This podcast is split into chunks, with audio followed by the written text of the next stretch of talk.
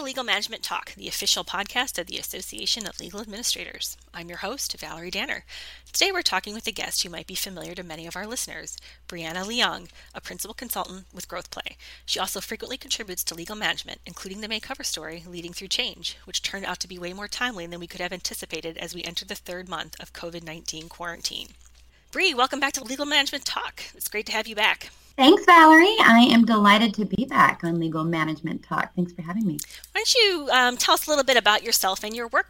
Sure. So I live in Chicago with my husband and two young kids who you may hear shouting in the background because those are the days in which we live. um, and as far as my work, I consult with lawyers and law firm leaders really all across the country, helping them to strategically grow their practices. And we do so with a real client approach.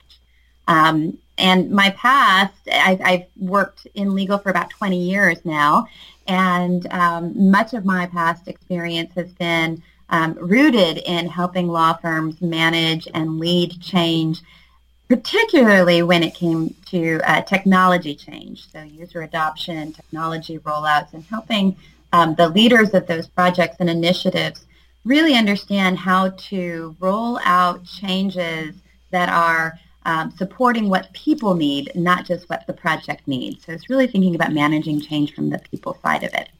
And so I'm delighted today to be talking about the article that um, that we uh, thought through a long time ago and, and, and now have published because it was very much um, right there in the heart of change uh, and, and, the things that I've been really passionate about helping with for a long, long time. Yeah, when you and I first started talking about leading through change back in the fall, we had no idea it would publish in the middle of a world-altering pandemic. So we look we look very prophetic for that. Yeah. Um, so, what piece of advice from the article have you found to be the most helpful as you adjust to our new normal? Well, for so for me personally, I think that's a good question.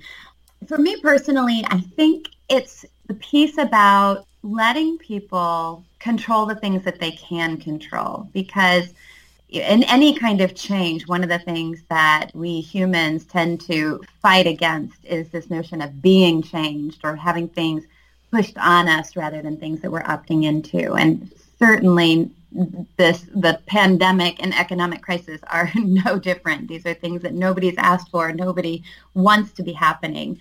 Um, and there's so much outside of our control right now. And so I think for me personally, what, what has been most helpful um, in in surviving, I will say, all of the changes and and yes, ultimately adjusting to the new normal is really trying to find what are the small things, what are the things that I can control. And and I've been. It took a while. I'm not going to say any of this was easier. That I was a, a role model for what to do or how to do it, but I eventually landed, I think, in a good place where I've been able to recognize that one of those things that I can control is my attitude and my ability to find the silver linings and the brights to see opportunities that um, wouldn't otherwise be existing if it weren't for all of the changes that again nobody wants. And and also as a as a coach and a consultant helping others to see those same kind of silver linings for themselves. So i, I think that's really helped me through it. Um, i think i've had to also really shift from thinking about how soon are things going to get back to what we used to know as normal. Um, my four-year-old has even adopted the vernacular, well, it's all about Corona, or when Corona is over, we can't do that because of Corona, but when Corona is over, and, you know, I get to thinking it's we got to stop thinking about when it's over because we don't know when it's going to be over or if it's going to be over. In fact, in Chicago, our mayor, as you know, Valerie, our mayor just said that the thought of going back to school in the fall is aspirational. Yeah. And so every time we think, okay, well, when it's over, we're going to be back in school. When it's over, we're going to do this. But when it's over, we're going to feel better. And I think, you know, the, the realization and changing the thought from, well, we're just going to put the pause button on until it's over. I, I think you have to leave that behind and really think that, that we've been experiencing new updates and new changes almost weekly, sometimes daily, and, and they're scary and incredulous realizations that we've been having um, all along. So in, in, the article I wrote about the Kubler-Ross change curve. Do you remember that? Right. And how um, people process change really in their own ways, you know. And so, as a leader of change, you can't sit there and say, "Well, here's the prescriptive process and timeline from which everybody will come come around." And you may recall if you've read the article, and if you haven't, here's here are the Cliff Notes. The Kubler-Ross change curve basically says that on our own timeline and in our own way, we all generally experience these different stages of, of coming around to things. So you start with shock and go into denial, frustration, then depression. Then you get into some experimentation. Then you make a decision that, okay, it's going to be fine. And then you finally integrate. And again, some changes and some people will move at different speeds and, and, and zip through some of these. But I think since this whole pandemic started, the last nine weeks, I think I, I lived for a long time in the shock, denial, and frustration stages. Right, yeah, me too. right? Like just fighting against it. Like, no, it's going to be over. When is it going to be over? And until it's over, you know, and and then and then the depression sunk in. Once I started to realize it's this is longer than than we thought, and um, ultimately, uh, I, I, I have to give credit to the people around me and primarily my kids who I think they're living their best days right now. Um, my dog, who is absolutely loving life, having everybody around it, oh, and mine too. She's she's been celebrating. yeah, so influenced, I think, by by those people who are around me now, twenty four seven.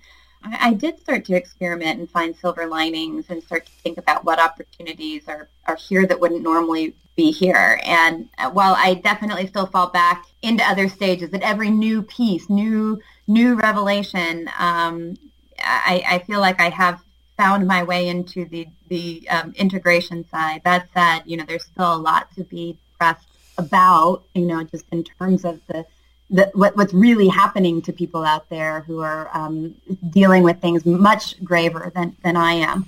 That's it's hard. Um, but for, for my own changes that are impacting my day to day, Valerie, you know, the homeschooling, our working from home, travel plans being canceled, birthdays, graduations canceled, um, missing my parents, all those kinds of things. They're hardship, yes.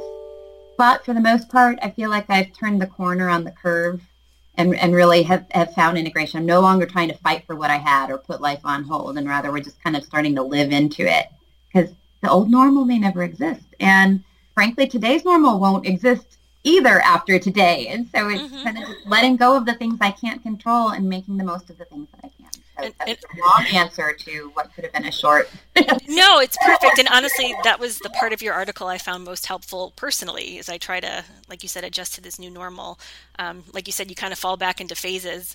Um, yeah. But I try to keep that silver lining in mind too, because there have been some positive things if you look for them. Oh, definitely. Definitely. So, within the legal industry, we've been talking about how change is coming, but it's a rather slow endeavor. Um, mm-hmm. But overnight, firms had embraced some of the policies they've been more hesitant to move toward, especially re- related to technology. Um, what effect mm-hmm. do you see having on this long term for legal?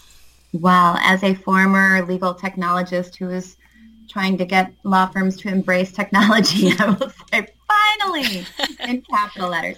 Um, no, I, you know, even beyond technology, I think I'm, I have been and, and continue to be really encouraged by the firms who seem now driven more than ever to really innovate. Um, and I even hesitate to use the word innovation because it's been overplayed so much. But I think like we're finally now in a place where really innovation is, is starting to happen and, and will continue to happen because firms are um, having to make changes, right? So I think even if you reflect back on the financial crisis and what, you know, everybody was calling for, oh, firms are going to have to change so many things. We're all going to change our billing structures and, you know, clients won't stand for it anymore. And, and while some of that certainly happened, I think the, the large majority of firms weathered the storm without, they, they may, they, they lost some people potentially and certainly some firms shuttered.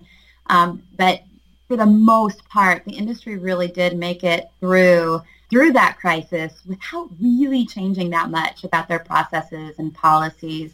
Because once the economy rebounded, clients more or less continue to pay billable hour, and much of the practice of law has kind of been business as usual. But this time, it's different. I mean, you could say it's taken a global pandemic to shake things up enough that law firms, along with every business out there, simply cannot operate as usual. I think that that aspect of it, the fact that it's really being forced into it, I think that's really going to bode well for the long-term future for legal. after all, when you think about, and, and I kind of make this this joke lovingly because I got to tell you, I really do love lawyers and law firms and been working with them for a long, long time. Um, so I feel like I'm allowed to make a little joke, but legal is a precedent-based business. You think about lawyers trust and value what they know to be true and what has been proven to work in the past. It's drilled into them as early as law school. It's about the precedent. And I think for the vast majority of firms out there, I can I can honestly say the ones that I've worked with anyways have no interest in being the first the right. first to change or the first to adopt something new. It was always, you know, I'd have conversations back when I was in technology and I'd say, well, you know, I would hear people say, well, we want to be, you know, we want to be innovative. We want to be, we want to be cutting edge, but we, we don't want to be first. Who else has done this? So it's always looking for somebody else to go first. Well, here, everybody's, it's, it's been kind of a level playing field in some ways. It's sort of the great equalizer to say, look, even if, and, and certainly there are pockets, there are firms out there who are very innovative. So I, don't get me wrong, I know that they, they exist and I've been fortunate to work with many of them, but I think there are a lot of hidden innovators and innovative thinking that exists inside of law firms, but it's hidden right? It's dormant because it's like the again, there hasn't been the demand created for it, and there hasn't really been on large scale the firms needing to embrace or invest in it. And I think that this is a real opportunity for those minds inside of law firms to reimagine legal services and their law firms in a whole new light. How they deliver services, how they recruit talent, how they engage employees, how, uh, yes, how they use technology to be more efficient and to provide better service, um, and how they respond to what's happening with their clients in entirely new ways. So I think that this is actually big. I think it's a big thing, and I'm hoping that really this is a dramatically negative cause to a dramatically positive effect on the long term for, for law firms and legal services like you said, we all had to hold our hands together and jump at once. So yeah, right. I love that. Yeah. No choice. No choice. Um, so, but we are in such economically uncertain times when people will be speculating about layoffs. Um, mm-hmm. Um, in the article, you just discuss four truths about change. I found the one um, about absence of information. People make stuff up to be particularly yeah. on point. Mm-hmm. Um, what can law firm leaders do to allay some of the anxiety that people are understandably feeling? Yeah, I think right now, you know, there are two things that law firm leaders need to be, I, I think, in parallel focused on, and, and that is care and well-being of their employees and the care and well-being of their clients. And, and you like have to do them in tandem at the same time. But I do love that too. The make people in the absence of information, people make stuff up. In fact, my colleague Deb Knupp um, with GrowthPlay, she's she's actually the person who uh, originally founded our group says she's known for saying that all of us have a degree from MSU, right? And that's MSU for making stuff up, not oh, Michigan I was going to say Michigan State. right. So essentially, when left to our own imaginations, and then then we get fueled by the rumor mills, things can go off the rails really, really quickly. Uh, you see, um, well, you know, people drinking bleach and things like that. Right. So I don't. I, I typically recommend that leaders, and we're going to thinking about layoffs and, and anxiety and, and coaching and, and, and guiding people through this uh, this kind of um, crisis situation, I really do believe that leaders must both be truth tellers as well as spreaders of hope. I, I don't want to sound like I don't want um, things to be sugar coated, but I also don't see the benefit or the need to be overly grim um, in the truth telling. I think people really need to understand where things stand, what's being done um, to mitigate and to make good decisions, and they need to understand what what can they expect in terms of information in an ongoing basis. It's another po- important piece to all of this, and I mean, it goes hand in hand, is that people generally hate to be surprised. It's a tough, so it's it's both. I make stuff up when I don't know, and also I hate finding out what I don't know if it's not what I expected. So I, I, think it's a real tough line to walk for leaders, and and sometimes you can feel darned if you do, darned if you don't. In fact, I was um, speaking with a client the other day who was really frustrated because his firm had been messaging. They've been doing a great job of, of giving information and messaging. They've been messaging positively the entire time that the firm was in a good place and people shouldn't feel anxious and that, you know, really alleviating the fears. And then last week, I think it was last week, maybe it was in the last couple of weeks, they announced salary cuts across the board. And it was this drastic shift in that case from good news to bad news. It was the surprise of it all that felt that my client, the person I was talking to, was feeling it was really hard for him to take.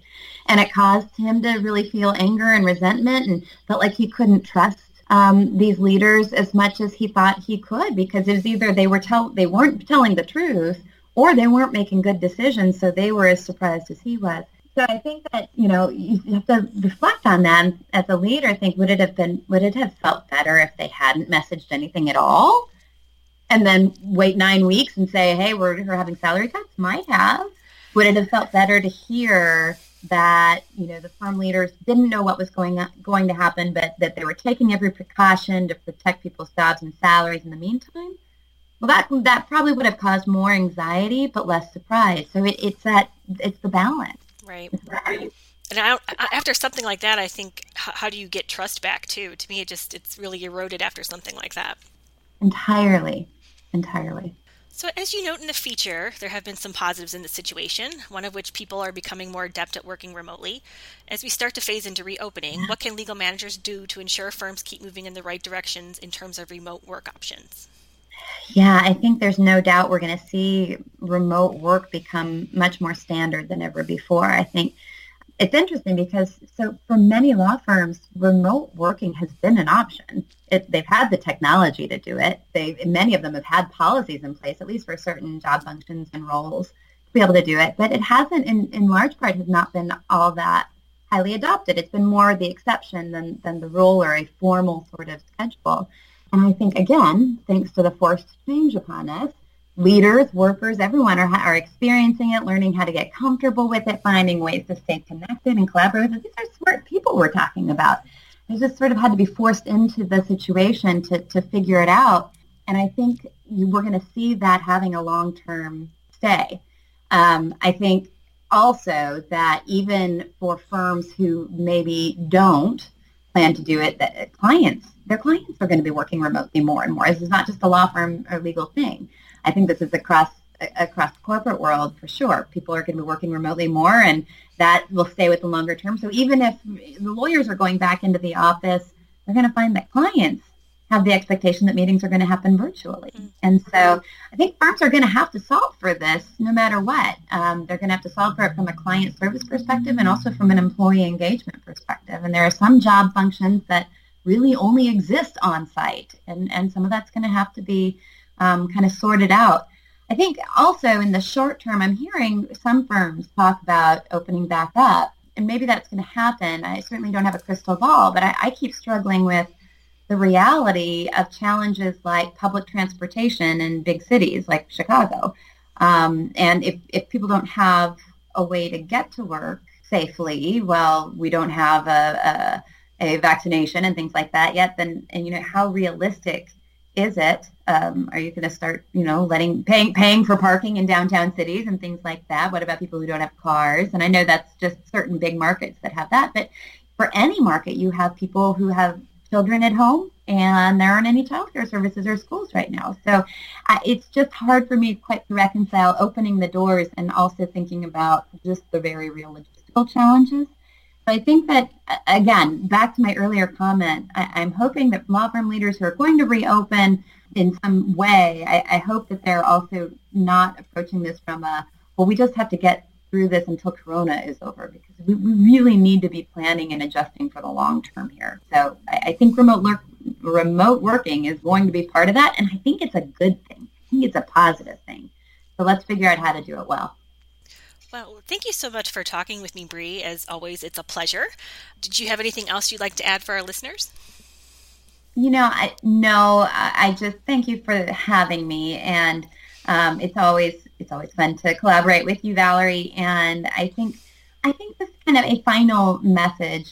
I do feel like the silver lining in so much of this really is there is some great opportunity for firms, for leaders, for people who aren't even leaders today. This is going to create some leaders. I think um, tomorrow, uh, how you respond to bringing your firm into not just what it used to be, but into what it could be even more. of and, and really seeing seeing opportunity in, in big bold letters um, rather than we're just just trying to make do. So I'll leave you with that. I think that I think, is- I think it's exciting. It's scary. It's it's an awful time for, in many ways, but I think it's also there's some real exciting opportunities. Well, I think that is the perfect note to end on. Um, I'd like to thank all of our listeners and subscribers for tuning in. If you like the show, please subscribe, rate, and review us, which makes it easier for others to find the podcast. As always, you can read Bree's full article in the May issue of Legal Management Magazine, and you can take a 10 question quiz at the end to earn one credit of CE. Just visit legalmanagement.org. Until next time.